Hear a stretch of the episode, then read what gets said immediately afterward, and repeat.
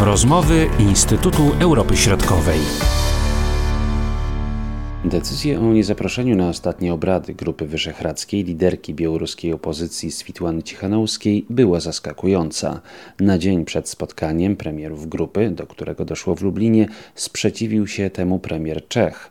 Jego stanowisko stało w sprzeczności z wcześniejszymi deklaracjami o przyczynach tej zmiany rozmawiam z kierownik zespołu Wyszehradzkiego Instytutu Europy Środkowej dr Agatą Tatarenko. Ta wypowiedź przed y, szczytem w Lublinie y, premiera Republiki Czeskiej Andrzeja Babisza budziła wiele wątpliwości i, i słusznie z tego powodu, że wcześniejsze jego y, wypowiedzi na temat konfliktu na Białorusi, na temat właśnie wyborów prezydenckich i powyborczych protestów były utrzymane w zupełnie innej retoryce. I tu warto chociażby przypomnieć, że 16 sierpnia za pośrednictwem swojego profilu w mediach społecznościowych powiedział, że Unia Europejska powinna rozpocząć negocjacje z prezydentem Rosji, e, Władimirem Putinem, aby zapewnić pokojowy przebieg e, wydarzeń na Białorusi. I tutaj e, Babisz zwracał przede wszystkim uwagę na to, żeby nie dopuścić do takiej sytuacji. Miał tutaj na myśli przede wszystkim aneksję Krymu. Co więcej, ta wypowiedź Babisza przed lubelskim szczytem może budzić wątpliwości w związku z komentarzem komentarzem, którego Babisz udzielił jednej z czeskich gazet 26 sierpnia, w której powiedział, że wybory na Białorusi zostały prawdopodobnie sfałszowane zaś prezydent e, Białorusi Aleksandr Łukaszenko kilkakrotnie naruszył podstawowe prawa obywatelskie, kontynuując prześladowania opozycji, właśnie próbując e, tłumić protesty społeczne. W tym komentarzu Babisz powiedział, że on co prawda nigdy nie należał do polityków, którzy wspierali działania Zachodu w obaleniu dyktatorów w Afryce, Azji czy Ameryce Południowej, ponieważ to często prowadzi do dalszych konfliktów. Jednak przypadek Białorusi w jego opinii jest inny. Podkreślił, że tu Unia Europejska powinna zaangażować się w kwestię białoruską i że on sam już jakby konsultował się i z przewodniczącym Rady Europejskiej, Europejskiej Charlesem Michelem i przewodniczącą Komisji Europejskiej, a także kanclerz Niemiec i prezydentem Francji. Co ciekawe, w, tej, w tym komentarzu Babisz stwierdził także, że rozmawiał z, na temat właśnie kwestii białoruskiej z premierem Węgier i premierem polskim Mateuszem e, Morawieckim, ponieważ w przeciwieństwie do Zachodu państwa Europy Środkowej na własnej skórze doświadczyły tego, co obecnie jest udziałem e, Białorusinów. Można powiedzieć, że biznes jak zwykle, czyli to jest takie postrzeganie tych e, relacji powiedzmy czesko-białoruskich w szerszym kontekście na przykład czesko-rosyjskich, to gdzieś tutaj należy szukać tej zmiany właśnie w tym szerszym ujęciu? Moim zdaniem tak. Myślę, że, że takie podejście jest słuszne, ma swoje właśnie argumenty. Tutaj cały czas właściwie pojawia się ten wątek w, w, różnych wypowiedziach Babisza. Z jednej strony, żeby nie doprowadzić do sytuacji takiej, jakim, jaka miała miejsce na Ukrainie. Z drugiej strony Babisz, e, podobnie jak minister spraw zagranicznych e, Tomasz Petriczek, czeski minister spraw zagranicznych, oni trochę chowają się za e, Unią Europejską i w większości swoich wypowiedzi twierdzą, że tutaj też Babisz powoływał się na to przed, przez, przed szczytem lubelskim, że e, to Unia Europejska powinna e, wypracować odpowiednie mechanizmy, czy e, powinna pokusić się o jakąś próbę mediacji. Z drugiej strony podkreśla się, że właśnie to, tym ważnym rozwiązaniem jest mediacja, ponieważ jakakolwiek zewnętrzna interwencja na, na Białorusi miałaby no, tragiczne e, skutki, zdaniem tu i szefa dyplomacji czeskiej, i, i premiera e, Czech. Tutaj widzimy oczywiście w tym ujęciu ogólnounijnym krytykę oczywiście białoruskich władz i pewnie będą te sankcje personalne, natomiast no, no nie ma jakichś tutaj radykalnych działań, można powiedzieć, prawda? To zupełnie inaczej wygląda i w tym takim czeskim ujęciu może to jest bardziej takie pragmatyczne podejście właśnie w tym momencie, jakby spojrzenie na to już z perspektywy kilku tygodni mm, tej retoryki wokół Białorusi. Może premier Babisz tak właśnie spojrzał między 16 e, sierpnia a y, połową września, jednak minęło kilka tygodni, zobaczył jak się rozwija ta sytuacja, no i stąd też takie, a nie inne działanie.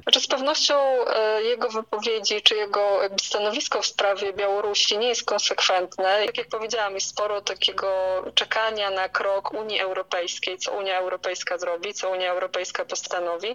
Natomiast nawiązując do tych sankcji, które się tu pojawiły, to też można zauważyć różnicę w wypowiedziach pomiędzy właśnie stanowiskiem Babisza, a pomiędzy stanowiskiem ministra spraw zagranicznych, bo Babisz opowiedział, powiedział, że właściwie on nie widzi teraz potrzeby, żeby takie sankcje zostały wprowadzone, natomiast Tomasz Petriczek powiedział, że takie sankcje jakby mogłyby mieć jakiś wpływ na rozwój sytuacji na, na Białorusi. No tutaj Andrzej Szabaciuk zwracał uwagę swojego czasu na to, że y, jednak y, to powiązanie energetyczne państw europejskich, w tym państw Europy Środkowej z Rosją, jeśli chodzi o nośniki energii, ono jest przecież niemałe. W związku z tym no, też y, niektórzy politycy boją się przeszarżować, żeby potem nie okazało się, że trzeba więcej płacić za gaz na przykład. I Czechy, chociaż w mniejszym stopniu niż Słowacja, w niewielkim stopniu y, dywersyfikują jakby dostawy energii. Tutaj Słowacja jest zdecydowanie takim krajem, który jest bardzo uzależniony od y, rosyjskiej energii. W przypadku Czech ta sytuacja wygląda trochę inaczej, natomiast no, też są w dużym stopniu zależne pod tym, w tej kwestii właśnie od Rosji. Można powiedzieć, że tutaj właśnie mamy może częściową motywację tych działań. Faktycznie jest y, zauważalna zmiana w wypowiedziach Babisza, podobnie stanowisko E, właśnie e, czeskiego prezydenta, który no jakby w sposób umiarkowany odniósł się do sytuacji na Białorusi i mm, właściwie to miało miejsce za pomocą e, wspólnego oświadczenia prezydentów, prezydentów, co warto podkreślić, Grupy Wyszehradzkiej, które zostało ogłoszone 19 sierpnia, w którym wezwano do dialogu, zorganizowania nowych wyborów i przyjęcia Europejskiego Planu Solidarności z Białorusią do poszanowania właśnie oraz do poszanowania suwerenności e, Białorusi. Ta odmowa spotkania ze Swietłaną Cichanowską spotkała się z zdecydowanym e, sprzeciwem czeskiej opozycji, która właściwie od samego początku e, popiera protestujących na Białorusi. I tutaj chociażby wiceprzewodniczący Obywatelskiej Partii Demokratycznej określił stanowisko Babisza jako hańbę dla całej Republiki Czeskiej. Stwierdził także, że nie widzi racjonalnego powodu do zawetowania spotkania z Cichanowską i wręcz Babisz został posądzony o, o sympatię dla reżimu Łukaszenki. Właśnie w sprawie e, spotkania z Cichanowską skrytykowała również szefowa innej opozycyjnej czeskiej partii, TOP 9. No to też jest oczywiście element pewnej walki politycznej, która teraz ma miejsce w Czechach. No warto pamiętać, że e, w październiku będą chociażby wybory do, do Senatu, do czeskiego Senatu. Musimy czekać na dalszy rozwój sytuacji na Białorusi, no i w zależności od tego, jak ta sytuacja będzie się rozwijać, to oczywiście te władze poszczególnych państw, poszczególne państwa będą pewnie odpowiednio reagowały. Na dzisiaj mamy to, co mamy. Przedłuża się ta akcja masowych protestów z jednej strony, z drugiej strony też prezydent Łukaszenka się miota i chyba coraz bardziej wpada w objęcia e, prezydenta Putina, no a tutaj Unia Europejska zachowuje e, krytycyzm z jednej strony, ale z drugiej strony chyba też takie stanowisko wyczekujące, a co za tym idzie także znaczna część polityków poszczególnych państw. Politycy, którzy starają się być liderami w Unii Europejskiej, jak chociażby prezydent